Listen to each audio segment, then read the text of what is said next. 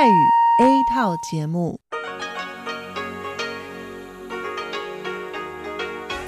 ที่นี่สถานีวิทยุเรดิโอไต้หวันอินเตอร์เนชันแนล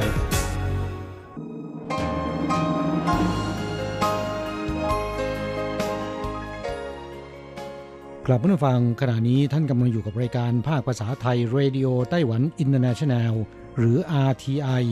ออกกระจายเสียงจากกรุงไทเปไต้หวันสาธารณรัฐจีน เป็นประจำทุกวันนะครับ นอกจากรับฟังทางเครื่องรับวิทยุได้แล้ว ยังสามารถรับฟังรายการผ่านระบบออนไลน์ได้ที่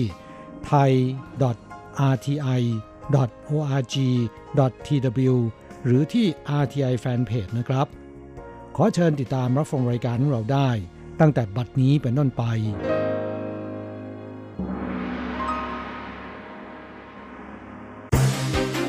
ลำดับแรก ขอเชิญติดตามรับฟัง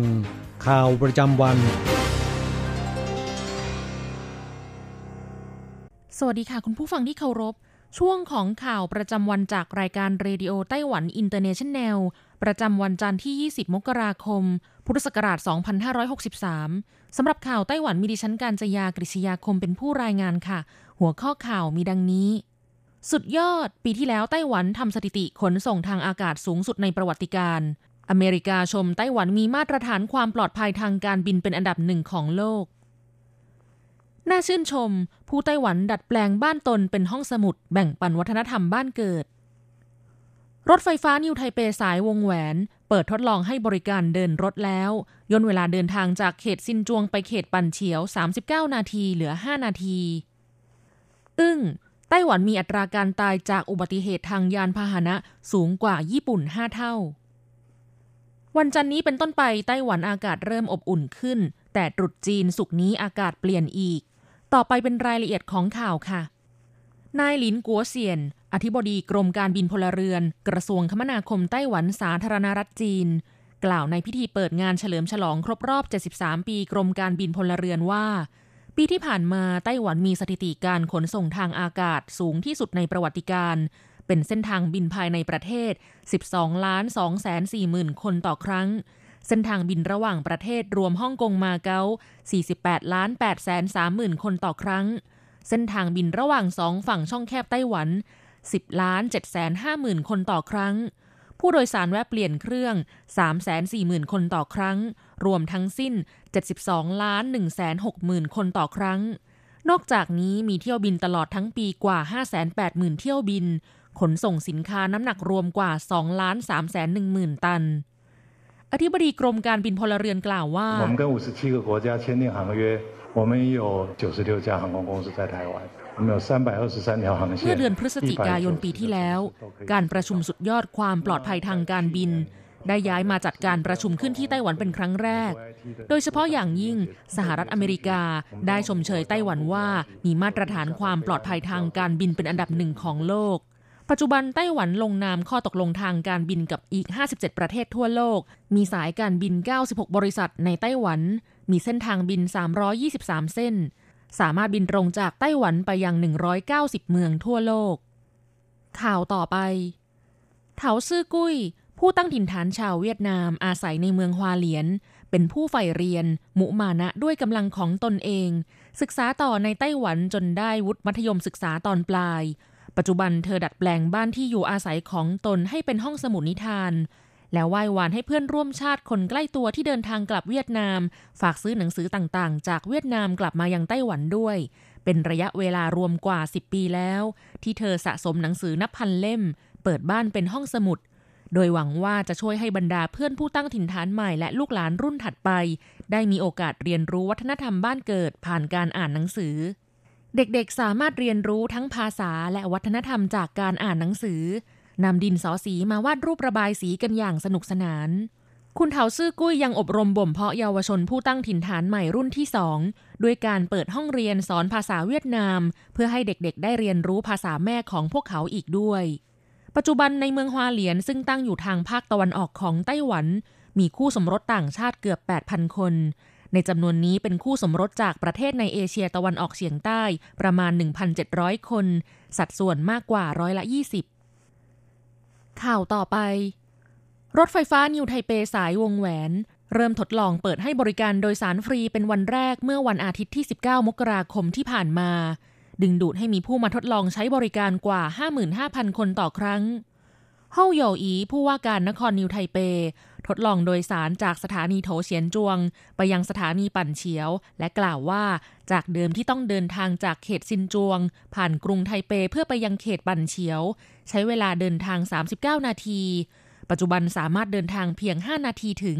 ทำให้ประชาชนได้รับความสะดวกสบายเป็นอย่างมากเมื่อวานนี้พบปัญหาว่าประตูของขบวนรถใช้เวลาปิดเร็วเกินไป และลิฟต์เสีย หลังสถานีปิดทำการในแต่ละวัน จะทำการประชุมเพื่อตรวจสอบวิเคราะห์ปัญหาต่างๆ เพื่อให้รถไฟฟ้าสายวงแหวนปรับปรุงแก้ไขให้สมบูรณ์ คาดว่าปลายเดือนนี้จะสามารถทำพิธีเปิดใช้งานอย่างเป็นทางการได้ เมื่อวันอาทิตย์ที่ผ่านมาซึ่งเป็นวันแรกที่เปิดทดลองให้บริการเดินรถ ก่อนเปิดทำการในเวลา 10นาฬิกามีประชาชนมาต่อแถวเข้าคิวที่สถานีปั่นเฉียว คุณตาแซ่หวังวัย 72 ปี ทดลองขึ้นรถจากสถานีปั่นเฉียว ไปยังสถานีนิคมอุตสาหกรรมนิวไทเป แล้วโดยสารกลับมายังสถานีปั่นเฉียว ได้ให้สัมภาษณ์ต่อผู้สื่อข่าวว่า ความเสถียรของขบวนรถ คล้ายกับรถไฟฟ้าสายเหวินหูสีน้ำตาล แต่จากทางเดินใต้ดินเชื่อมต่อไปยังสถานีด้านบนไม่มีบันไดเลื่อน ถือว่าไม่สะดวกต่อผู้สูงอายุเท่าไรนัก และผู้โดยสารสามีภรรยาแซ่เฉินอีกคู่หนึ่งกล่าวว่า เดินทางจากสถานีจิงอันเขตจงเหอ ไปยังสถานีปั่นเฉียวเขตปั่นเฉียว ไม่ต้องเปลี่ยนขบวนรถในกรุงไทเป รู้สึกยอดเยี่ยมมาก ข่าวต่อไปไต้หวันมีผู้ประสบอุบัติเหตุต้องพักในโรงพยาบาลถึงปีละ 250,000 คน ถึงขั้นบาดเจ็บจนพิการเกือบ 40,000 คน และเสียชีวิต 7,000 คน ในจำนวนนี้มีอัตราเสียชีวิตจากอุบัติเหตุทางยานพาหนะสูงกว่าญี่ปุ่น 5 เท่า ด้านสมาคมสัญญกรรมแผลบาดเจ็บไต้หวันจึงเรียกร้องให้ทางการไต้หวันดำเนินการก่อตั้งศูนย์ข้อมูลทางทะเบียนผู้บาดเจ็บทั่วประเทศโดยเร็ว เช่นเดียวกับประเทศสหรัฐอเมริกา ญี่ปุ่น เกาหลีใต้ บูรณาการข้อมูลที่เกี่ยวข้องในกรณีบาดเจ็บ ทั้งการคมนาคม การแพทย์ฉุกเฉิน การรักษาพยาบาล การช่วยเหลือครอบครัว ความเสียหายต่อการทำงานเป็นต้น เริ่มจากพื้นฐานการป้องกันอุบัติเหตุ เพื่อมีให้เยาวชนคนรุ่นใหม่ ต้องเสียชีวิตด้วยอุบัติเหตุนายแพทย์เซี่ยอี้ซัน สัญญาแพทย์สวงอกโรงพยาบาลเถาหยวนระบุว่า จากสถิติไต้หวันมีผู้บาดเจ็บจากอุบัติเหตุจนพิการเกือบ 40,000 คนต่อปี ผู้ป่วยเหล่านี้ร้อยละ 80 กระดูกหัก ส่วนอีกร้อยละ 20 บาดเจ็บหลายจุดจำเป็นต้องใช้การรักษาพยาบาลหลายแผนกร่วมกัน ทั้งสัญญกรรมประสาท สัญญกรรมซวงอก ICU และปฏิบัติการช่วยฟื้นคืนชีพ มีเพียงครึ่งหนึ่งที่รอดชีวิต ซึ่งผู้บาดเจ็บเกินกว่ากึ่งหนึ่ง เป็นคนทำงานที่มีอายุต่ำกว่า 50 ปี อยู่ในช่วงวัยรุ่นอายุ 18-20 ปีมากที่สุด ประเมินมูลค่าความเสียหายทางเศรษฐกิจทางตรงแล้ว มากกว่า1แสนล้านเหรียญไต้หวัน ข่าวต่อไป ต้หวันได้รับอิทธิพลจากมวลอากาศหนาวอย่างต่อเนื่องทำให้สภาพอากาศของภาคเหนือ วันจันทร์ที่ 20 มกราคมมีเมฆค่อนข้างมาก ช่วงเช้ามีฝนตกโปรยๆเบาๆ อุณหภูมิสูงสุดต่ำกว่า 20 องศาเซลเซียส และอากาศยังคงหนาวชื้น ภาคกลางและภาคใต้มีเมฆมากจนถึงท้องฟ้าแจ่มใส กลางวันอุณหภูมิสูงสุด 23-26 องศาเซลเซียส แต่เมื่อเข้าสู่กลางคืนอุณหภูมิค่อนข้างต่ำ วันอังคารนี้เป็นต้นไปมวลอากาศหนาวค่อยๆ อ่อนกำลังลง ภาคเหนือและภาคกลางช่วงเช้าตรู่อุณหภูมิยังคงต่ำ แต่กลางวันมีแดดออก อุณหภูมิค่อยๆ สูงขึ้นเรื่อยๆ กว่าวันที่ผ่านมาในแต่ละวัน ทั่วไต้หวันอากาศดีท้องฟ้าแจ่มใส วันศุกร์ที่ 24 มกราคม ซึ่งเป็นวันส่งท้ายปีเก่าหรือวันฉูซี่ อุณหภูมิสูงสุดประมาณ 26 องศาเซลเซียส ปกติประชาชนจะทำความสะอาดเก็บกวาดบ้านครั้งใหญ่ในวันนั้น ถือว่าสภาพอากาศดี แต่หลังผ่านวันฉูซี่ไป วันที่ 25 มกราคมและ 26 มกราคม ซึ่งตรงกับวันชูอีและชูเออร์ไต้หวันได้รับอิทธิพลจากแนวปะทะอากาศทำให้ช่วงหยุดยาวเทศกาลรุดจีน สภาพอากาศเปลี่ยนเป็นมีฝนตก แต่อุณหภูมิไม่เปลี่ยนแปลงอย่างเด่นชัดเท่าไหร่นัก จบช่วงของการรายงานข่าวไต้หวัน โดยดิฉันการจยากริชยาคมค่ะ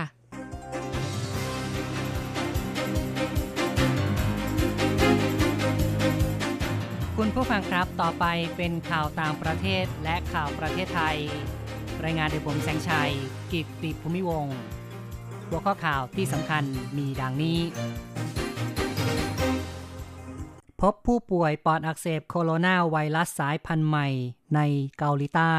ขณะที่จีนมีผู้เสียชีวิตรายที่ 3 แล้วออสเตรเลียผจญพายุฝนลูกเห็บยักษ์ในพื้นที่ชายฝั่งตะวันออก นายกรัฐมนตรีมหาเทของมาเลเซียบอกว่า รัฐบาลเขาอาจอยู่ในตำแหน่งสมัยเดียวตำรวจฮ่องกงจับแกนนำผู้ชุมนุมข้อหา ขัดขวางการปฏิบัติหน้าที่ ทรัพย์สินคนทั้งโลก 60%รวมกัน รวยไม่เท่าบรรดามหาเศรษฐี ประธานาธิบดีทรัมป์พอใจข้อตกลงเฟสหนึ่งที่ลงนามกับจีน กรมชลประทานของไทยเตรียมแหล่งน้ำแก้ปัญหาภัยแล้ง และหมอกควันจังหวัดเชียงใหม่ ต่อไปเป็นรายละเอียดของข่าวครับ กรมควบคุมโรคของเกาหลีใต้แถลงในวันที่ 20 มกราคม พบผู้ป่วยปอดอักเสบจากอู่ฮั่นของจีนแผ่นดินใหญ่รายแรก สำนักข่าวรอยเตอร์รายงานว่า กรมควบคุมโรคของเกาหลีใต้รายงาน หญิงวัย 35 ปีจากจีนแผ่นดินใหญ่ โดยสารเครื่องบินจากเมืองอู่ฮั่นของจีนแผ่นดินใหญ่ มาถึงสนามบินอินชอนเกาหลีใต้ ในวันที่ 19 มกราคม ถูกตรวจพบว่ามีไข้สูง จึงได้ทำการกักกันไว้ ส่วนที่จีนแผ่นดินใหญ่สถานการณ์โรคปอดอักเสบจากเชื้อโคโรนาไวรัสสายพันธุ์ใหม่กำลังน่าเป็นห่วง ในวันที่ 20 ทางการจีนยืนยันว่ามีผู้เสียชีวิตรายที่ 3 แล้ว ที่เมืองอู่ฮั่นซึ่งเป็นต้นต่อของการแพร่ระบาดมีผู้ติดเชื้อรายใหม่เพิ่ม 136 คน ในช่วงสุดสัปดาห์ที่ผ่านมาทำให้จำนวนผู้ติดเชื้อทั้งหมดในจีนแผ่นดินใหญ่เพิ่มเป็น 201 คน การแพร่ระบาดกำลังขยายวงไปทั่วประเทศ รวมทั้งพบในปักกิ่ง มีผู้ติดเชื้อสองคน หลังเดินทางกลับจากเมืองอู่ฮั่น และที่เซินเจิ้นมณฑลกวางตุ้งพบผู้ติดเชื้อหนึ่งคน เป็นผู้ที่เคยเดินทางไปยังเมืองอู่ฮั่นเช่นกัน หลายฝ่ายกังวลว่าการแพร่ระบาดจะรุนแรงมากขึ้นในช่วงตรุษจีน แต่ผู้เชี่ยวชาญเชื่อว่ายังคงสามารถควบคุมสถานการณ์ไว้ได้ ต่อไปครับ ที่ออสเตรเลียเกิดพายุและลูกเห็บยักษ์ถล่มพื้นที่ชายฝั่งตะวันออก พายุลูกเห็บยักษ์ถล่มกรุงแคนเบอราเมืองหลวงในวันจันทร์ ซึ่งก่อนหน้านี้เจ้าหน้าที่ได้เตือนให้ประชาชน ย้ายรถออกห่างจากต้นไม้ และสายไฟฟ้าแรงสูง หน่วยงานอุตุนิยมวิทยาได้ประกาศให้ผู้คนทางฝั่งตะวันออกเฉียงใต้ ของรัฐนิวเซาท์เวลส์รวมถึงนครซิดนีย์เตรียมพร้อม รับมือพายุที่กำลังจะเคลื่อนตัวเข้าไป ก่อนหน้านี้ที่เมืองดับโบในรัฐนิวเซาท์เวลส์เผชิญกับพายุฝุ่นเคลื่อนตัว ด้วยกำลังลมสูงถึง 107 กิโลเมตรต่อชั่วโมง ฝุ่นปกคลุมทั่วทั้งเมือง ที่ผ่านมานั้นรัฐนิวเซาท์เวลส์ผจญกับความสูญเสีย ทั้งชีวิตบ้านเรือนทรัพย์สินของประชาชน รวมทั้งสัตว์ป่านานาชนิดล้มตาย จากความรุนแรงของไฟไหม้ที่โหมกระหน่ำในหลายพื้นที่ รัฐบาลกลางออสเตรเลียแถลงว่าจะเพิ่มเงินให้เปล่า เพื่อช่วยเหลือธุรกิจขนาดเล็ก ที่ได้รับผลกระทบจากไฟป่า รายละ 50,000 ดอลลาร์ออสเตรเลีย รวมทั้งจะให้เงินกู้ปลอดดอกเบี้ยเป็นเวลา 2 ปี สูงสุดรายละ 500,000 ดอลลาร์ออสเตรเลีย มีการประเมินว่าไฟป่าซึ่งลุกไหม้ตั้งแต่เดือนกันยายนปีที่แล้ว สร้างความสูญเสียทางเศรษฐกิจ โดยเฉพาะอุตสาหกรรมท่องเที่ยว มูลค่า 1,000 ล้านดอลลาร์ออสเตรเลียเข้าต่อไปครับ นายกรัฐมนตรีมหาเทโมฮัมหมัดของมาเลเซีย บอกว่าความขัดแย้งกันเองอาจทำให้รัฐบาลชุดนี้อยู่ได้แค่สมัยเดียว ที่ผ่านมานั้น นายกรัฐมนตรีมหาเทนำพาพันธมิตรการเมือง คว้าชัยชนะในการเลือกตั้ง เดือนพฤษภาคม ปี 2561 แต่สถานการณ์ไม่ราบรื่น การเลือกตั้งซ่อม 5 ครั้งที่ผ่านมา พักในกลุ่มของมหาเทเป็นฝ่ายแพ้ตลอด ผลการสำรวจคะแนนนิยมล่าสุดพบว่ากลุ่มได้รับความนิยมลดลงในหมู่ประชาชนอีกด้วย ต่อไปเป็นเรื่องของการชุมนุมในฮ่องกง ซึ่งตำรวจได้จับแกนนำในฐาน ขัดขวางการปฏิบัติหน้าที่ ตำรวจฮ่องกงจับกลุ่มนายแวนตุสลอแกนนำของกลุ่มฮ่องกง Civil Assembly ในข้อหาละเมิดเงื่อนไขที่ได้รับอนุญาตให้จัดการชุมนุม ทางนี้การชุมนุมในวันที่ 19 มกราคม ที่สวนสาธารณะย่านเซ็นทรัล เกิดความวุ่นวาย ผู้ชุมนุมนำอุปกรณ์ต่างๆ ตั้งเป็นแนวกั้นบนถนน เช่น ร่ม กลวยจราจร บางคนรื้ออิฐทางเท้า ตำรวจจึงสั่งให้ยุติการชุมนุมและทำการสลายฝูงชน โดยการยิงแก๊สน้ำตา ข่าวต่อไปครับ องค์กรการกุศลออกเฟมระบุว่าช่วงทศวรรษที่ผ่านมา จำนวนมหาเศรษฐีพันล้านของโลกเพิ่มขึ้นเป็นสองเท่า โดยที่มหาเศรษฐีทั้งหลายมีทรัพย์สินรวมกันมากกว่า ทรัพย์สินของประชากร 60%ของทั่วโลกรวมกัน ตามตัวเลขระบุว่ามหาเศรษฐีพันล้านมีจำนวน 2,153 คน ซึ่งมีทรัพย์สินรวมกันมากกว่า ของคนยากจนที่สุดในโลก 4,600 ล้านคนรวมกันออกเฟมระบุด้วยว่าประชากรผู้หญิงและเด็กหญิง คือกลุ่มประชากรสร้างไรายได้น้อย เนื่องจากต้องทำงานทางด้านการดูแล ทั้งที่การดูแลเหล่านี้เป็นต้นกำเนิดของการขับเคลื่อนเศรษฐกิจ ธุรกิจและสังคม แต่งานด้านการดูแลกับเป็นงานที่ไม่ก่อให้เกิดรายได้ ผู้หญิงและเด็กหญิงทั่วโลกต้องทำงานโดยไม่มีค่าจ้างรวมกันถึงวันละ 12.5 ล้านชั่วโมง ซึ่งหากนำมาคำนวณเป็นรายได้ จะมีมูลค่าอย่างน้อยปีละ 10.8 ล้านล้านดอลลาร์ ต่อไปครับ ประธานาธิบดีโดนัลด์ทรัมป์ของสหรัฐพอใจข้อตกลงเฟสหนึ่งที่ทำกับจีนแผ่นดินใหญ่ ประธานาธิบดีทรัมป์กล่าวในวันที่ 19 ข้อตกลงเฟสหนึ่งเป็นความสำเร็จอย่างเหลือเชื่อ ของสหรัฐ เขาเชื่อว่า จีนแผ่นดินใหญ่จะเดินหน้าพิสูจน์ให้เห็นอย่างเต็มที่ว่า ข้อตกลงที่ลงนามไว้ เป็นข้อตกลงที่ดี และเป็นเรื่องใหญ่ดีกว่าที่เขาคิดไว้มาก ประธานาธิบดีทรัมป์กล่าวว่าการเปิดความสัมพันธ์ครั้งใหม่กับจีนแผ่นดินใหญ่ เป็นความสัมพันธ์ดีที่สุดที่สหรัฐเคยมีกับจีน จีนให้เกียรติต่อสหรัฐจากเดิมที่ไม่ให้เกียรติ ต่อไปขอเชิญติดตามรับฟังข่าวจากประเทศไทยนะครับ กรมชลประทานของไทยแถลงว่าได้มีการเตรียมแหล่งน้ำสำหรับบรรเทาผลกระทบภัยแล้ง และลดฝุ่นละออง PM 2.5 ในจังหวัดเชียงใหม่ ซึ่งปัจจุบันมีแหล่งน้ำประกอบด้วยอ่างน้ำขนาดใหญ่ขนาดกลาง รวม 12 แห่ง ขนาดเล็ก 117 แห่ง มีน้ำรวมกัน 43%ของความจุอ่างทั้งหมด นอกจากนี้ยังสำรองน้ำดิบไว้ที่แก้มริม ในค่ายทหาร ตลอดแนวคลองชลประทาน ไว้สนับสนุนการผลิตน้ำประปาเลี้ยงเมืองเชียงใหม่ และมีอ่างเก็บน้ำแม่จอกหลวง ซึ่งอยู่หลังสนามกีฬาสมโพธิเชียงใหม่ 700 ปีสนับสนุนการใช้เฮลิคอปเตอร์ บรรทุกน้ำดับไฟป่า กรณีเกิดไฟไหม้ในป่าลึกสำหรับการแก้ปัญหาระยะยาว และรองรับการขยายตัวของพื้นที่เพาะปลูกที่เพิ่มขึ้น จะจัดหาแหล่งน้ำเพิ่มเติม ด้วยการก่อสร้างอ่างเก็บน้ำขนาดกลางสองแห่ง ซึ่งสามารถพันน้ำไปช่วยอ่างเก็บน้ำโป่งจ้อ คือ อ่างเก็บน้ำแม่หอยอำเภอจอมทอง ความจุ 9.5 ล้านลูกบาศก์เมตร และอ่างเก็บน้ำแม่วางอำเภอแม่วาง ความจุ 20.5 ล้านลูกบาศก์เมตร รวมทั้งจะพิจารณาก่อสร้างสถานีสูบน้ำด้วยไฟฟ้า เพื่อช่วยเหลือพื้นที่ตอนล่างของโครงการได้แก่ สถานีสูบน้ำด้วยไฟฟ้า บ้านท่าล้อ และบ้านป่าลาน ต่อไปครับ กรุงเทพมหานครของไทยจะมีการนำเอาเรือไฟฟ้ามาทดลองวิ่งในคลองแสนแสบ กระทรวงคมนาคมเปิดเผยความคืบหน้าในการนำเรือไฟฟ้า ให้บริการประชาชน เดินทางในคลองแสนแสบ ขณะนี้มีความคืบหน้า ซึ่งมีการผลักดันโครงการเรือไฟฟ้าโดยตลอด เป็นนโยบายสำคัญของรัฐบาล และกระทรวงคมนาคม ในการลดใช้พลังงานเชื้อเพลิง จากน้ำมัน เพื่อลดปัญหาภาวะโลกร้อน และไม่ก่อให้เกิดมลพิษ เป็นการแก้ปัญหาฝุ่น PM 2.5 โดยเฉพาะการโดยสารในคลองแสนแสบ ซึ่งมีลักษณะทางกายภาพที่แคบ มีชุมชนหนาแน่น ที่ผ่านมาการเดินเรือก่อให้เกิดมลพิษกระทบต่อพี่น้องประชาชน การจัดสร้างเรือไฟฟ้าต้นแบบคาดว่าเรือต้นแบบจะเข้ามาประมาณ สิ้นเดือนกุมภาพันธ์ถึงมีนาคม โดยมีแนวทางจะให้ผู้ประกอบการเรือโดยสารทั่วประเทศนำไปใช้บริการประชาชน ซึ่งจะต้องมีการหารือกับหน่วยงานที่เกี่ยวข้อง โดยกรมเจ้าท่าเป็นหน่วยงานรับผิดชอบหลัก คุณผู้ฟังครับต่อไปเป็นรายงานอัตราแลกเงิน โอนเงิน 10,000 บาทใช้ 1080 เหรียญไต้หวัน แลกซื้อเงินสด 10,000 บาทใช้ 1430 เหรียญไต้หวัน และโอนเงิน 1 เหรียญสหรัฐใช้ 30.01 เหรียญไต้หวัน ข่าวจาก RTI ในวันนี้จบลงแล้วครับ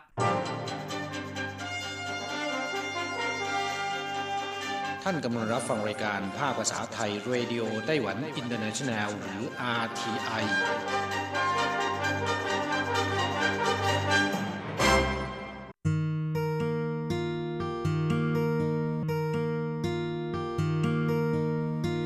无限的爱向全世界传开，永恒的关 台湾之音 RTI。大家来唱，大家来唱，波波摩，波波摩，波波摩佛得的那么真好啊！สวัสดีครับเพื่อนผู้ฟังพบกันในวันนี้เราจะมาเริ่มต้นเรียนวิทยาลัยภาษาจีนทางอากาศภาคเรียนที่สอง บทที่หนึ่งของแบบเรียนชั้นต้น บทที่หนึ่งหายจื่อลูกหรือว่าเด็ก ในบทนี้เราจะไปเรียนรู้คำสนทนาเกี่ยวกับลูกหรือว่าเด็ก ซึ่งใช้บ่อยมากในชีวิตประจำวัน เมื่อมีการพูดคุยในเรื่องครอบครัวกับคนอื่น ก็อาจจะมีการถามว่า แต่งงานแล้วหรือยังมีลูกกี่คน เป็นเด็กผู้ชายหรือว่าเด็กผู้หญิงอะไรทำนองนี้เป็นต้น เพื่อนผู้ฟังจะได้เรียนรู้กันในบทนี้ว่า ในภาษาจีนนั้น มีวิธีถามไถ่กันอย่างไร 初级华语绘画下册第一课孩子一课文你有几个孩子？两个，都是男的吗？不是，大的是男孩，小的是女孩。 ฟังคุณครูอ่านบทเรียนไปแล้วต่อไปมาอธิบายความหมายของคำสนทนาในบทนี้กัน第一课 孩子บทที่หนึ่งลูก หรือว่าเด็กคำว่า孩子แปลว่า ลูก บุตรธิดาหรือว่าเด็กก็ได้นะครับ你有几个孩子คุณมีลูกกี่คน你有ก็คือ คุณมี几个แปลว่ากี่คนคำคำนี้เป็นศัพท์ถามจำนวน แปลว่าจำนวนเท่าไหร่ กี่คน หรือกี่อันก็ได้ ซึ่งประมาณการว่าจะมีจำนวนไม่มากนัก อย่างเช่นว่า几个人 กี่คน有几个朋友มีเพื่อนกี่คน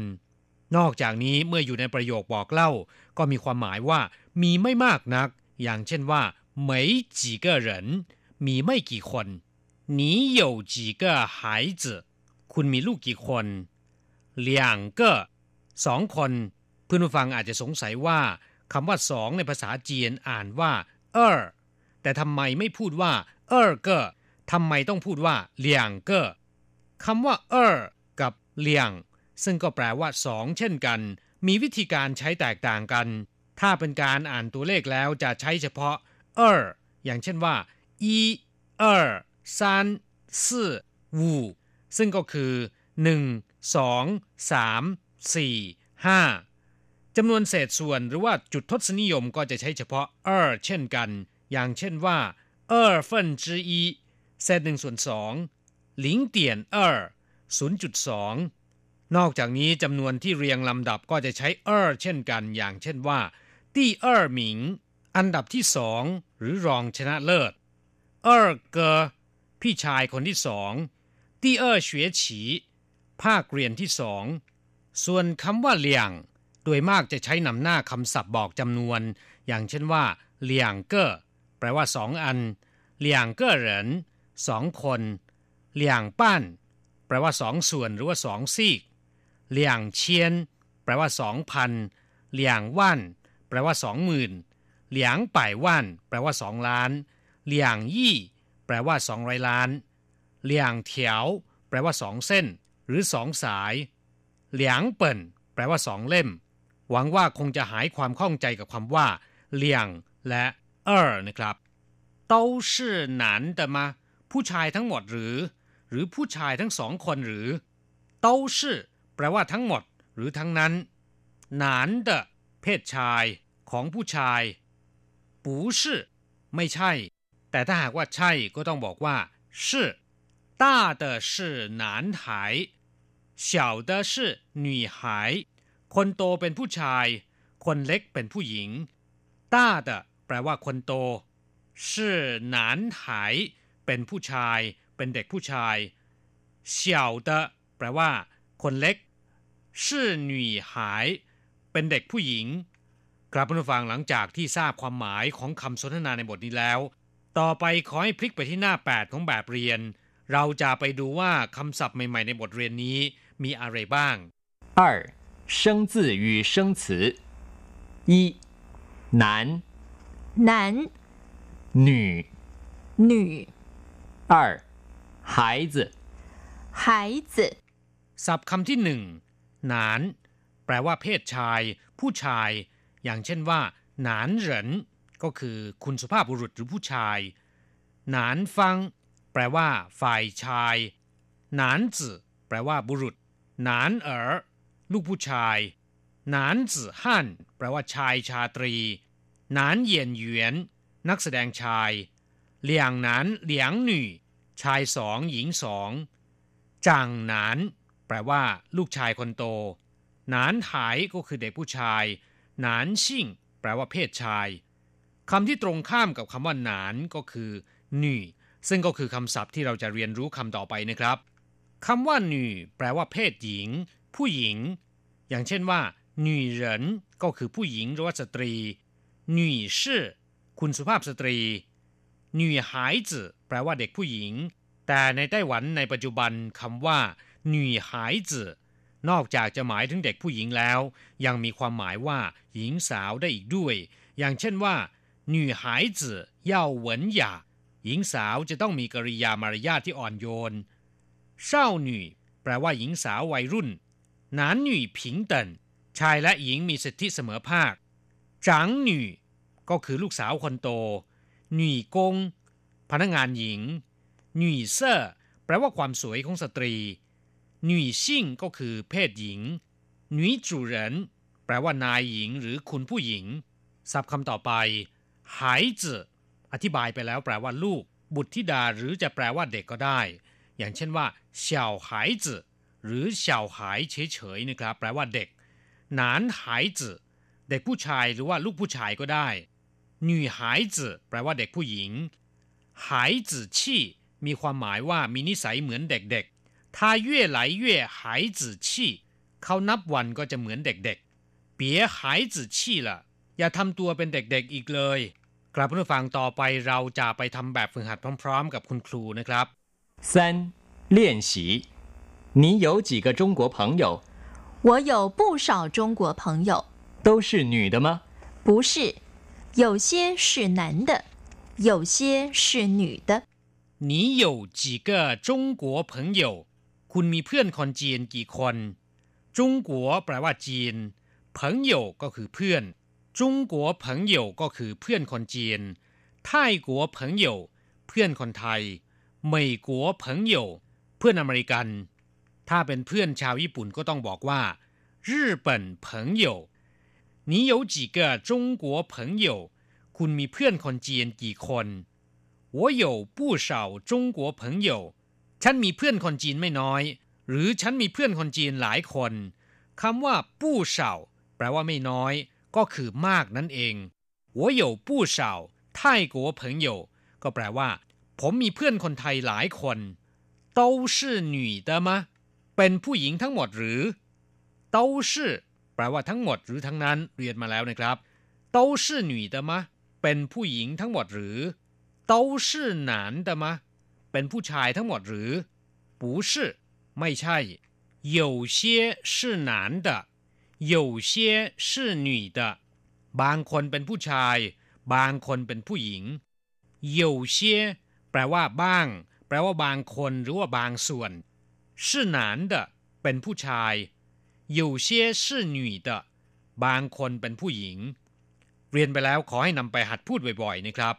เราจะกลับมาพบกันใหม่ในบทเรียนถัดไป สวัสดีครับ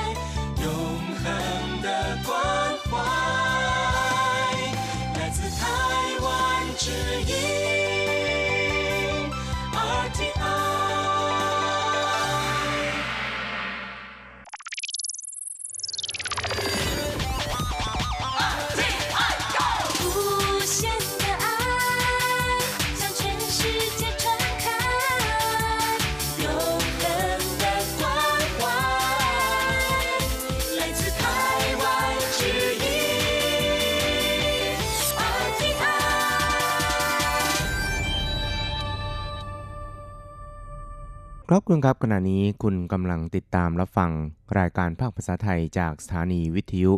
RTI ซึ่งส่งกระจายเสียงจากกรุงไทเป ประเทศสาธารณรัฐจีนอยู่นะครับและต่อไปนั้นก็ขอเชิญคุณผู้ฟังติดตามรับฟังรายการกระแสประชาธิปไตย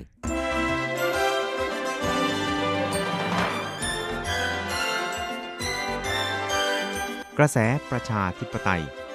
ประชาธิปไตยนำเราสู่ความหวัง อต้อนรับคุณผู้ฟังสู่กระแสประชาธิปไตย โดยกฤษณัยสายประพาส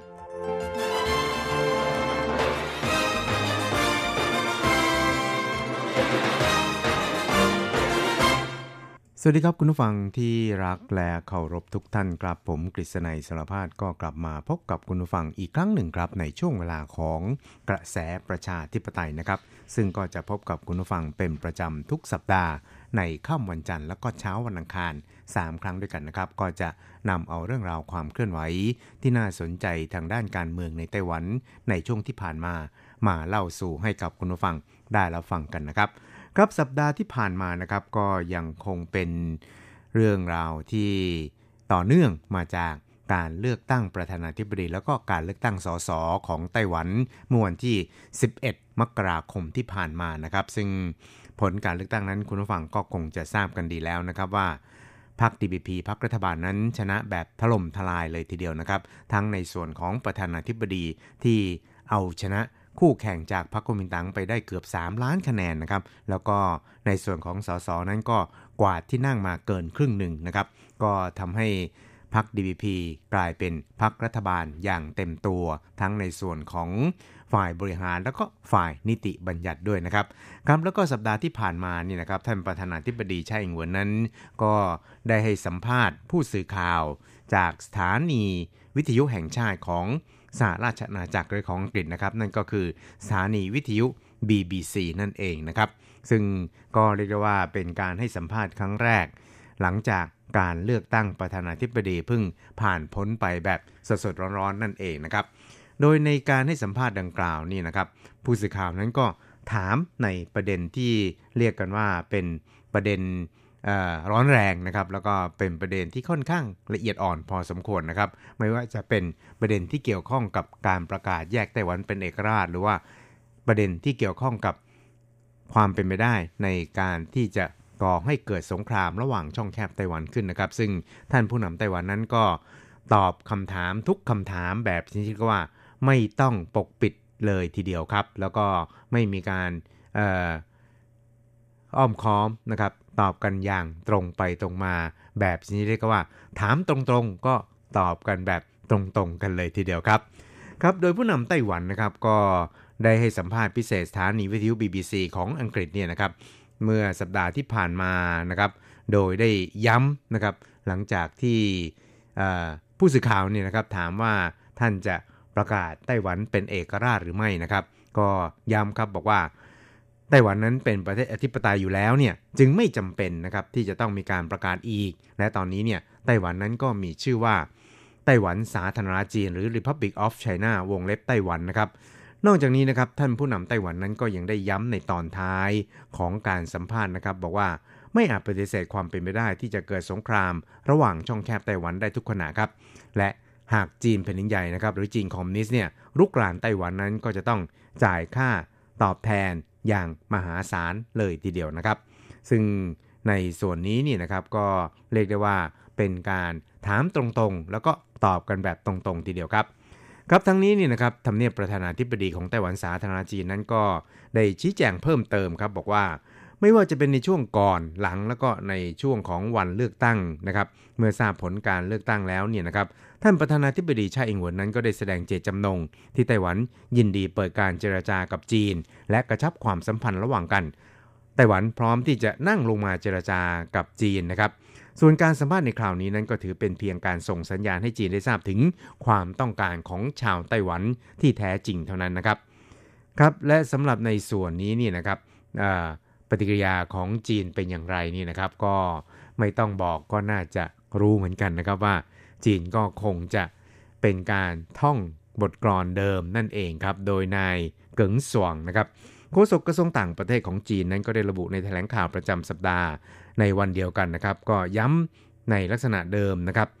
ว่าไต้หวันนั้นเป็นส่วนหนึ่งที่ไม่อาจแยกได้ของจีนนะครับหลักการจีนเดียวนั้นถือเป็นชันธามติร่วมกันของประชาคมโลก แล้วก็ย้ำว่าในโลกนี้นั้นมีประเทศจีนเพียงประเทศเดียว แล้วก็สาธารณรัฐประชาชนจีนนั้น เป็นเพียงตัวแทนที่ถูกต้องตามกฎหมาย เพียงรัฐบาลเดียวของจีนนะครับรวมทั้งไต้หวันนั้นเป็นดินแดนส่วนหนึ่งที่ไม่อาจจะแบ่งแยกได้นั่นเองครับครับ ซึ่งก็ เรียกได้ว่าเป็นการแสดงจุดยืนของท่านผู้นำไต้หวันที่ได้รับชัยชนะในการเลือกตั้งอย่างทุ่มท้นถึง 8 ล้านกว่าคะแนน ซึ่งไม่เคยมีผู้นำไต้หวันคนไหนนะครับ ได้รับคะแนนเสียงสนับสนุนเนี่ยมากมายแบบถล่มทลาย เช่นนี้มาก่อนเลยทีเดียวครับ เพราะฉะนั้นเนี่ยสถานการณ์ระหว่างช่องแคบไต้หวันในอนาคตเนี่ยนะครับ จึงเป็นที่จับตามองกันของบรรดาสื่อมวลชนระหว่างประเทศ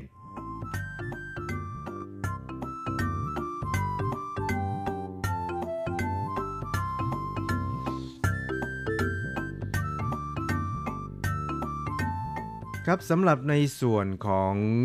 ทางการปักกิ่งนะครับ นอกจากนายเกิงสวงนี่ได้ออกมา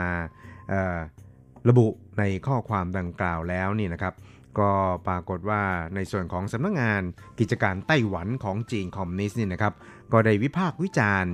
คำให้สัมภาษณ์ของท่านประธานาธิบดีไช่อิงหวนเหมือนกันนะครับ โดยได้ระบุนะครับบอกว่าข้อขอให้ไต้หวันนะครับ แล้วก็ผู้นำไต้หวันนั้นอย่าได้ เหิมเกริมจนเกินไปนะครับ แล้วก็ตัดสินใจผิดพลาดนะครับ แล้วก็มองสถานการณ์อย่างผิดพลาดนะครับ ซึ่งในกรณีดังกล่าวเนี่ยทางคณะกรรมการกิจการจีนแผ่นดินใหญ่ของไต้หวันสาธารณจีน หรือว่า MAC ไต้หวันนะครับ ก็ได้ระบุชัดเลยทีเดียวนะครับว่า ไต้หวันนั้นก็มีเจตจำนงสำคัญนะครับ ในการที่จะปกป้องเสถียรภาพ แล้วก็สันติภาพบนช่องแคบไต้หวันรวมทั้งเรียกร้องให้ ฝ่ายจีนนั้นควรจะต้องพิจารณาประเด็นดังกล่าวนี่นะครับให้รอบคอบแล้วก็มีเหตุมีผลด้วยนะครับ ยุติการใช้ทัศนคติแบบคับแคบนะครับ แล้วก็ในแง่ลบมามองไต้หวัน แล้วก็อย่าได้ดำเนินการใด ๆ อย่างผีพรามนะครับ ทั้งนี้ MAC ไต้หวันนะครับก็บอกว่าสาธารณจีนนั้นเป็นประเทศอธิปไตยครับ แล้วก็ไต้หวันเนี่ยก็ไม่เคยเป็นส่วนหนึ่งของสาธารณรัฐประชาชนจีน แม้แต่เพียงวันเดียวนะครับ ในอนาคตนั้นก็จะไม่มีวันเกิดขึ้นนะครับ แล้วก็มีเพียงชาวไต้หวันจำนวน 23 ล้านคนเท่านั้นที่จะมีสิทธิ์ในการกำหนดอนาคตของไต้หวันนะครับ ซึ่งฝ่ายจีนแผ่นดินใหญ่นั้น ก็ไม่ควรที่จะมีข้อสงสัยใด ๆ เกี่ยวกับเรื่องนี้นะครับ นอกจากนี้นะครับ MAC ไต้หวันนั้นก็ยังย้ำนะครับ บอกว่าไต้หวันนั้นยืนหยัดที่จะปฏิเสธ 1 ประเทศ 2 ระบอบ ที่ทางการจีนคอมมิวนิสต์พยายาม ยัดเยียดให้กับไต้หวันนะครับ ซึ่งเป็นการแสดงท่าทีอย่างชัดแจ้งของชาวไต้หวัน ต่อสถานการณ์บนช่องแคบไต้หวันนะครับ จีนคอมมิวนิสต์นั้นจะต้องคำนึงถึงสภาพความเป็นจริงนะครับ แล้วก็อย่าได้มองข้ามหรือว่าประเมินพลัง ประชาธิปไตยของไต้หวันต่ำจนเกินไปนะครับ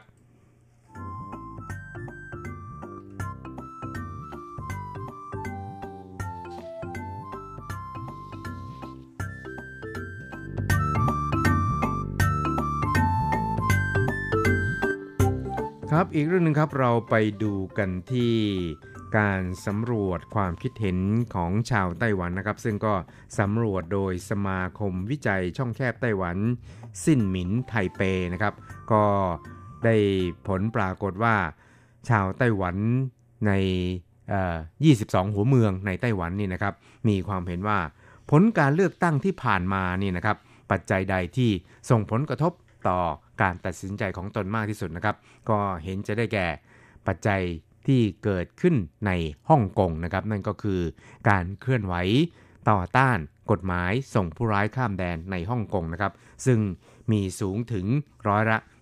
26.7 เลยทีเดียวนะครับ ครับอย่างไรก็ตามเนี่ยก็มีอยู่ถึงเกินกว่าเกือบ 60%นี่นะครับที่บอกว่า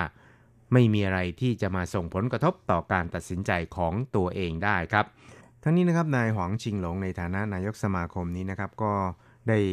ระบุ เกี่ยวกับเรื่องนี้ครับ โดยบอกครับบอกว่า 除了说有百分之五十九的人是完全不受影响，那另外呢有百分之二十七的人最高哦，说香港 การสำรวจนี้นะครับก็พบว่าร้อยละ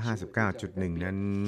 บอกว่าไม่มีเหตุการณ์ใด ๆ ที่ส่งผลกระทบต่อการตัดสินใจของตัวเองแม้แต่น้อยนะครับ นอกจากนี้เนี่ยก็ยังได้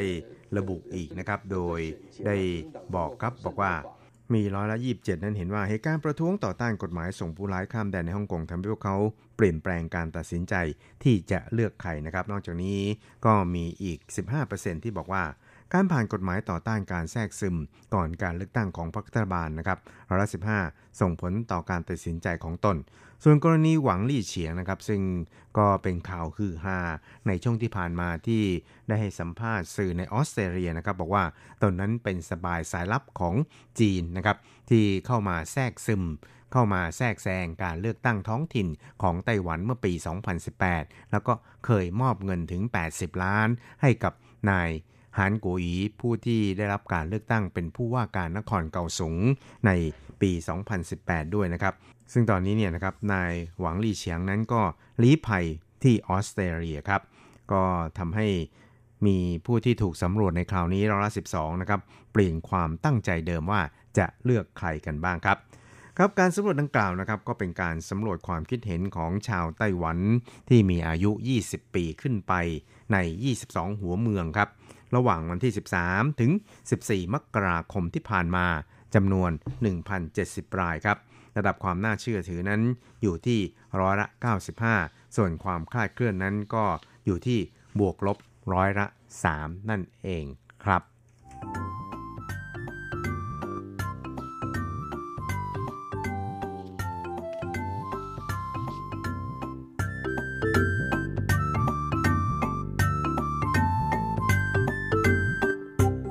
สุดท้ายครับเราไปดูกันที่กระทรวงการต่างประเทศของไต้หวันสาธารณจีนได้ขอบคุณรัฐสภายุโรปนะครับที่ผ่านยติที่เป็นมิตรกับไต้หวันถึง 2 รายการด้วยกันนะครับนั่นก็คือ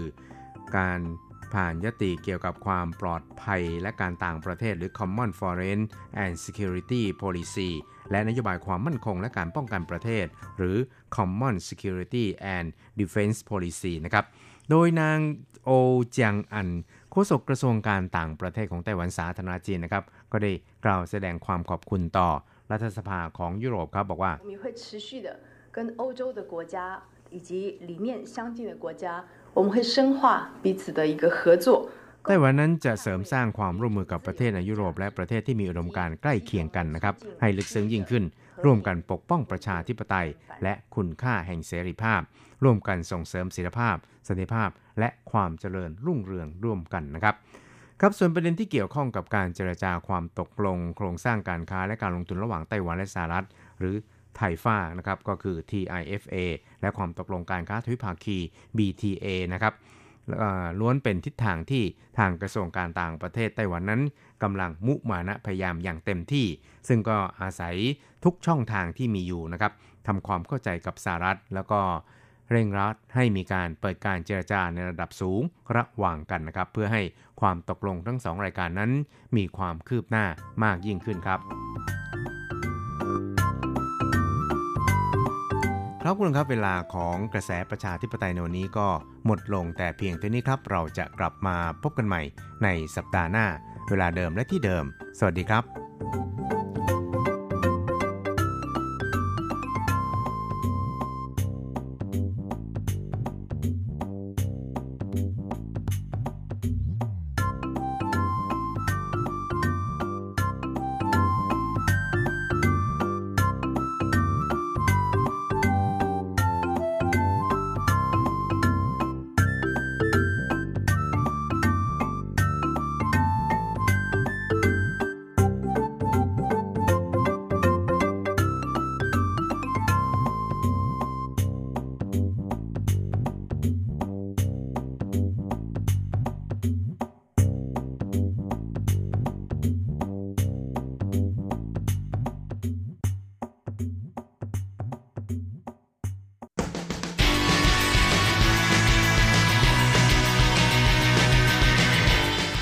องปัจจุบัน โลกปัจจุบัน เปลี่ยนแปลงตลอดเวลา ทุกอย่างไม่หยุดอยู่กับที่ ย้อนอดีต ย้อนดูเรื่องราว วัฒนธรรม ความคิด ความเป็นอยู่ของผู้คนในอดีต มองปัจจุบัน ย้อนอดีตดำเนินรายการโดย แสงชัย กิตติภูมิวงรจรัตน์ยนต์สุวรรณ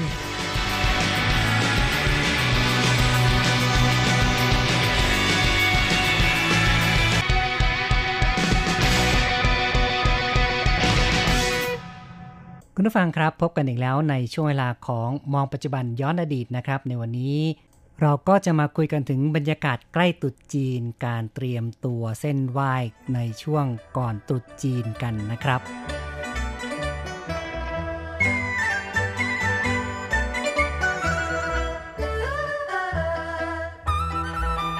ก็ต้องบอกว่าบรรยากาศตรุษจีนในไต้หวันนั้นเข้มข้นมากขึ้นเรื่อยๆ และ ก็เริ่มมีการจับจ่ายกันนะครับค่ะซึ่งในไต้หวันก็จะมีสถานที่จับจ่ายที่มีชื่อเสียงหลายที่ด้วยกัน ทางภาคเหนือนี่ที่มีชื่อเสียงก็อย่างตีฮวาเจียนะคะ ตั้งแต่อดีตจนถึงปัจจุบันเลยนะคะ ก็ยังคงมีความเข้มข้นอยู่ แม้ว่าปัจจุบันนี้จะมีการขายของในห้างกันมากขึ้น หรือว่าตามซุปเปอร์มาร์เก็ตค่ะ ใช่ครับ แต่ว่า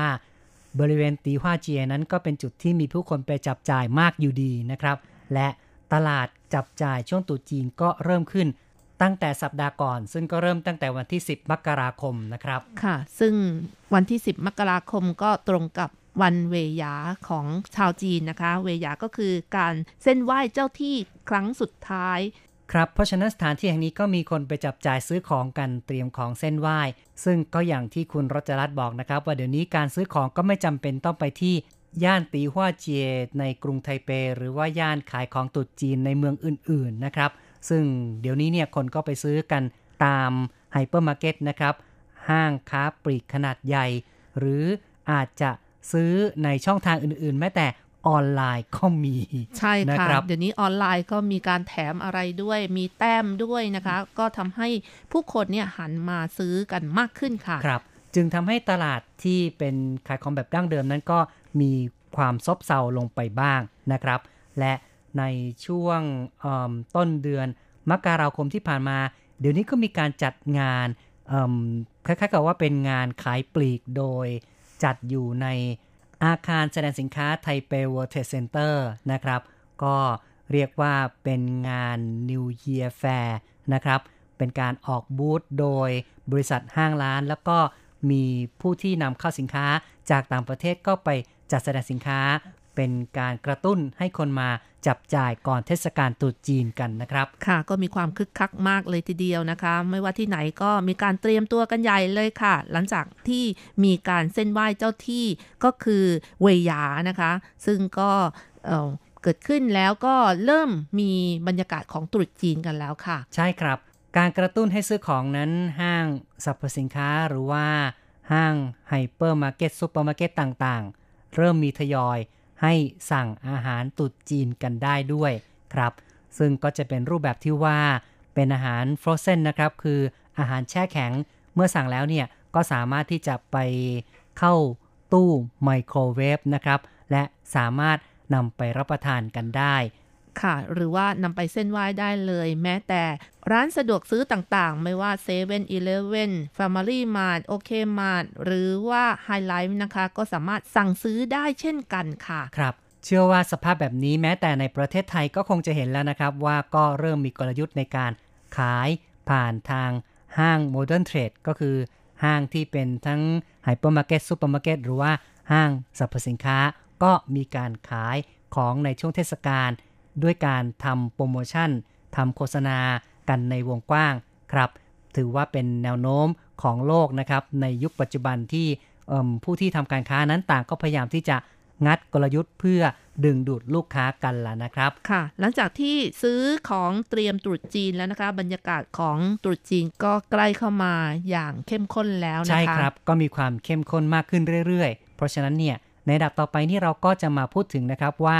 ในช่วงก่อนตุจีนนั้นจะมีการเส้นไหว้อะไรกันบ้าง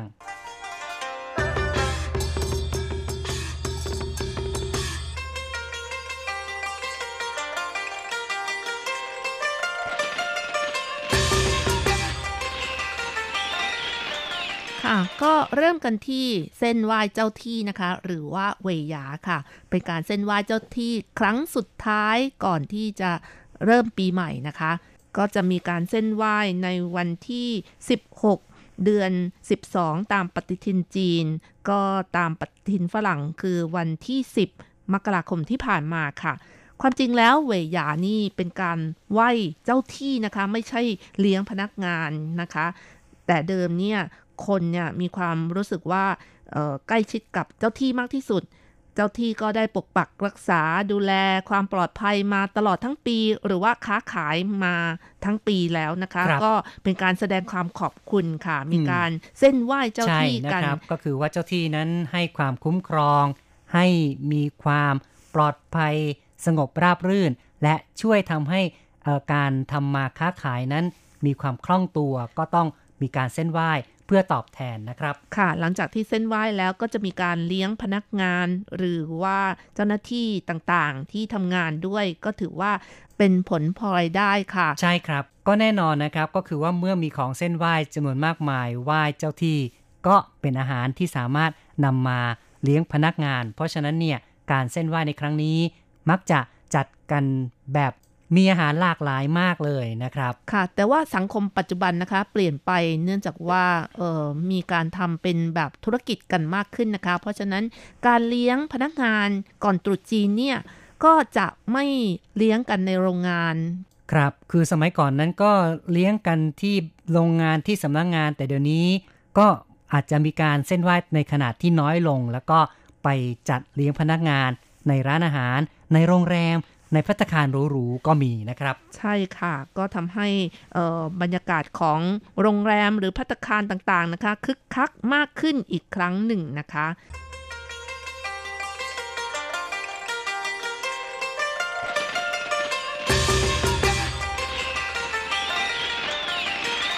ค่ะหลังจากที่เส้นไหว้เจ้าที่ไปแล้วเทพองค์ต่อไปที่จะมีการเส้นไหว้ก็คือเจ้าเต่านะคะ หรือว่าเจ้าเฉินค่ะ ครับ เจ้าเซินนะครับ หรือว่าเทพเจ้าเตาไฟนะครับ แต่ว่าในปัจจุบันอาจจะมีการเส้นไหว้น้อยลงนะคะ แต่ก็ยังมีการเส้นไหว้เช่นกัน เทพเจ้าเตาไฟก็เป็นเทพเจ้าอีกองค์หนึ่งที่ถือว่ามีความใกล้ชิดกับมนุษย์นะครับ เพราะว่าจะคอยปกปักรักษามนุษย์นะครับ ดูแลในด้านอาหารการกินนะครับ เพราะฉะนั้นเนี่ยประชาชนชาวจีนในสมัยก่อน ก็มีความเชื่อว่าถึงเวลา ใกล้จะตุดจีนนี้ เทพเจ้าเตาไฟก็ต้องขึ้นไปบนสวรรค์เพื่อรายงานต่อเง็กเซียนฮ่องเต้ ซึ่งเป็นใหญ่ในบรรดาเทพทั้งปวงนะครับ เพราะฉะนั้นการเส้นไหว้ก็มักจะใช้ของหวานๆค่ะ เพื่อที่จะให้เทพเตาไฟไปรายงานกับเง็กเซียนฮ่องเต้พูดแต่สิ่งที่ดีๆนะคะ ครับ ก็พูดแต่คำที่หวานๆคือว่าใช้ของหวานประเภทเออลูกกวาดของหวานอย่างขนมเข่งนะครับ ซึ่งก็จะมีความหวานเหมือนกันนะครับ เหล่านี้ก็เป็นสัญลักษณ์ว่าเทพเจ้าเตาไฟขึ้นไปบนสวรรค์จะได้พูดแตกคำพูดหวานๆเง็กเสียนฮ่องเต้จะได้ประทานพรให้มนุษย์นั้นร่มเย็นเป็นสุขต่อไปนะครับ ค่ะ หลังจากที่เส้นไหว้เทพเตาไฟไปแล้วนะคะ เทพองค์ต่อมาที่จะเส้นไหว้ก็คือเง็กเซียนฮ่องเต้ แล้วก็บรรพบุรุษค่ะก็คือจะเส้นไหว้ในวันที่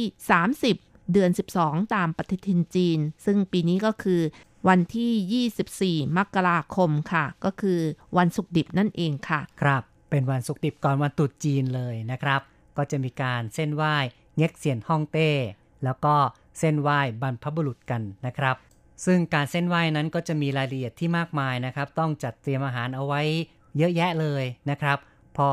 เส้นไหว้เสร็จแล้ว ก็เป็นการรับประทานอาหาร ในวันสุกดิบก่อนตรุษจีนกันด้วยครับค่ะมีการรวมญาติกันแล้วก็ล้อมวงกันนะคะ ก็คือว่าผู้ที่อยู่ในบ้านญาติพี่น้องทั้งหลายเนี่ยก็ต้องกลับมาพร้อมหน้าพร้อมตา รับประทานอาหารพร้อมกันในวัน สุกดิบก่อนตรุษจีนนะครับค่ะสำหรับในไต้หวันเองก็ให้ความสำคัญในวันนี้มากเลยทีเดียวนะคะ บางที่บางแห่งก็ให้พนักงานกลับบ้านเร็วกว่าปกตินะคะ อย่างเช่นซุปเปอร์มาร์เก็ตไฮเปอร์มาร์เก็ตเนี่ยประมาณ 6 โมงก็เริ่มปิดแล้วนะคะ ใช่ครับ ในวันนั้นเราก็จะสัมผัสบรรยากาศได้ว่าบนท้องถนนนั้นแทบไม่มีผู้คนเลยนะครับ ต่างคนต่างก็มุ่งกลับไปบ้านเพื่อที่จะอยู่กันอย่างพร้อมหน้าพร้อมตากันนะครับ ค่ะ ในวันนี้นะคะ นอกจากจะเส้นไหว้เง็กเซียนฮ่องเต้บรรพบุรุษแล้วก็ยังเป็นการเส้นไหว้เขาบอกว่าเป็นเจ้าบ้านอีกด้วยใช่ไหมคะครับก็คือบรรดาผีในบ้านผีบ้านผีเรือนทั้งหลายนะครับผีค่ะเจ้าบ้านก็มีการเส้นไหว้ด้วยนะครับ ถือเป็นการเส้นไหว้ครั้งใหญ่ก่อนตรุษจีนนะคะ หลังจากนั้นนะคะก็เป็นวันตรุษจีนแล้วค่ะ ชูอีนะคะ ก็คือตรงกับวันที่ 25 มกราคมของปีนี้นะคะ ก็จะมีการไหว้เทียนกงก็คือเทพบนสวรรค์อีกครั้งหนึ่งนะคะ ก็คือเทพที่เป็นใหญ่ในสวรรค์นะครับ เทพฟ้าดิน ภาษาจีนจะเรียกว่าเทียนกง นี่เป็นภาษาจีนกลาง ถ้าภาษาแต้จิ๋วก็เรียกว่าทีกงนะครับค่ะ ก็ถือว่าเป็นเทพที่เป็นใหญ่นะคะ จากนั้นนะคะ วันที่ 4 เดือนหนึ่งตามปฏิทินจีนก็จะมีการรับเทพเตาไฟอีกครั้งหนึ่ง หรือว่าเป็นการรับเอ่อรับเทพที่ขึ้นสวรรค์แล้วก็ลงมาอีกครั้งหนึ่งนะคะ ครับก็คือว่าเทพเตาไฟหลังจากไปเฝ้าเง็กเซียนฮ่องเต้ เสร็จแล้วนี่นะครับ ก็จะกลับมาบนโลกมนุษย์อีกครั้ง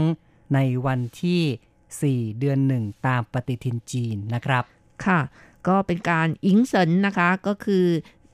ต้อนรับเทพนั่นเองนะคะ จากนั้นนะคะถัดมาอีกวันหนึ่งก็คือวันที่ 5 เดือนหนึ่งตามปฏิทินจีนก็จะมีการเส้นไหว้เทพเจ้าเงินตรา หรือว่าไฉเสินเหยนั่นเองมนะค่ะครับ ชูอู่แล้วนะครับก็คือวันที่ 5 ตามปฏิทินจีน วันที่ 5 เดือนหนึ่งนะครับ ตามปฏิทินจีนก็จะมีการเส้นไหว้ใช้เสินหรือว่าเทพแห่งเงินตราครับค่ะ ซึ่งในวันนี้นะคะ บางที่นะคะบริษัทห้างร้านต่างๆ ก็เริ่มเอ่อเขาเอาเลิกแล้วนะคะ ก็คือหลังจากที่เอ่อต้อนรับเทพเจ้าเงินตา แล้วก็เป็นการเปิดร้านเปิดร้าน แล้วก็ทำการค้าอะไรอย่างนี้นะใช่คะนะครับ ส่วนใหญ่ก็จะเป็นวันที่เริ่มเปิดกิจการ เปิดร้านทำการค้าเป็นวันแรกหลังจากที่หยุดตรุษจีนกันนะครับ จากนั้นในวันที่ 9 เดือนหนึ่งตามปฏิทินจีน ซึ่งก็เป็นวันคล้ายวันเกิดของเง็กเซียนฮ่องเต้หรือว่าเทียนกงนะคะคือก็คือเทพบนสวรรค์นะคะ ก็จะมีการเส้นไหว้อีกครั้งหนึ่งนะคะในวันนี้นะคะ ตามตลาดสดต่างๆเนี่ยเอ่อพวกหมูพวกไก่เขาก็จะไม่มีการฆ่ากัน เพราะถือเป็นวันสำคัญก็คือวันคล้ายวันเกิดของเทพบนสวรรค์นะคะ ไม่มีการฆ่าสัตว์ ก็คือพวกเป็ดไก่หมูอะไรอย่างนี้นะคะ ก็ตลาดสดทั่วไปก็จะไม่ขายกันค่ะ อ๋อเนาะนะครับ แต่ว่าก็ยังมีผักผลไม้ใช่แล้วก็มีอาค่ะหารอื่น ๆ ที่ยังสามารถจะซื้อกันได้นะครับค่ะแต่จริง ๆ เดี๋ยวนี้นี่ก็ไม่กระทบแล้วนะครับ เพราะว่าถึงแม้ที่ตลาดสดไม่ขายในซูเปอร์ก็มีอ๋อนะครับ ใช่ค่ะ แต่ว่า คนส่วนใหญ่เขาก็รับประทานเจกันนะคะอ๋อเพราะว่าครับถือเป็นวันที่สำคัญก็เป็นเทพบนฟ้าอืมเทียนกงอะก็ครับคือเทพผู้ยิ่งใหญ่นะบนสวรรค์นั่นใช่เองครับค่ะ จากนั้นนะคะก็ อีกวันหนึ่งที่มีการเส้นไหว้ที่สำคัญก็คือวันที่ 15 เดือนหนึ่งตามปฏิทินจีนก็คือเทศกาลโคมไฟ แล้วก็ในวันนี้นะคะก็เป็นวันคล้ายวันเกิดของเทียนกวนต้าตี้ ก็คือเทพที่ดูแลความเรียบร้อยของสวรรค์นะคะ ที่ปกครองดูแลสวรรค์นั่นเองค่ะ ครับ เพราะฉะนั้นวันที่ 15 เดือนหนึ่งก็เส้นไหว้ เทพเจ้าเทียนกวนต้าตี้กันนะครับ ใช่ค่ะ แล้วในวันนี้นะคะก็จะรับประทานขนมอีกันนะคะ ซึ่งก็คือบัวลอยแล้วก็มีการจัดเทศกาลโคมไฟอย่างคึกครื้นกัน ถือเป็นเทศกาลใหญ่อีกครั้งหนึ่งนะคะ และหลังจากวันนี้แล้วบรรยากาศของตรุษจีนก็หมดแล้วนะคะ ก็ถือว่าจบการฉลองในช่วงตรุษจีนกันนะครับ คุณผู้ฟังครับในวันนี้เราก็ได้พูดคุยถึงการเส้นไหว้ในช่วงตรุษจีนให้คุณผู้ฟังได้ ทราบข้อมูลกันพอสมควรก็หวังว่าคงจะได้รับสาระกันไปตามสมควรนะครับสำหรับการพูดคุยในรายการ มองปัจจุบันย้อนอดีตในวันนี้เห็นทีต้องขอยุติลงก่อนนะครับ อย่าลืมกลับมาพบกับมองปัจจุบันย้อนอดีตในครั้งต่อไป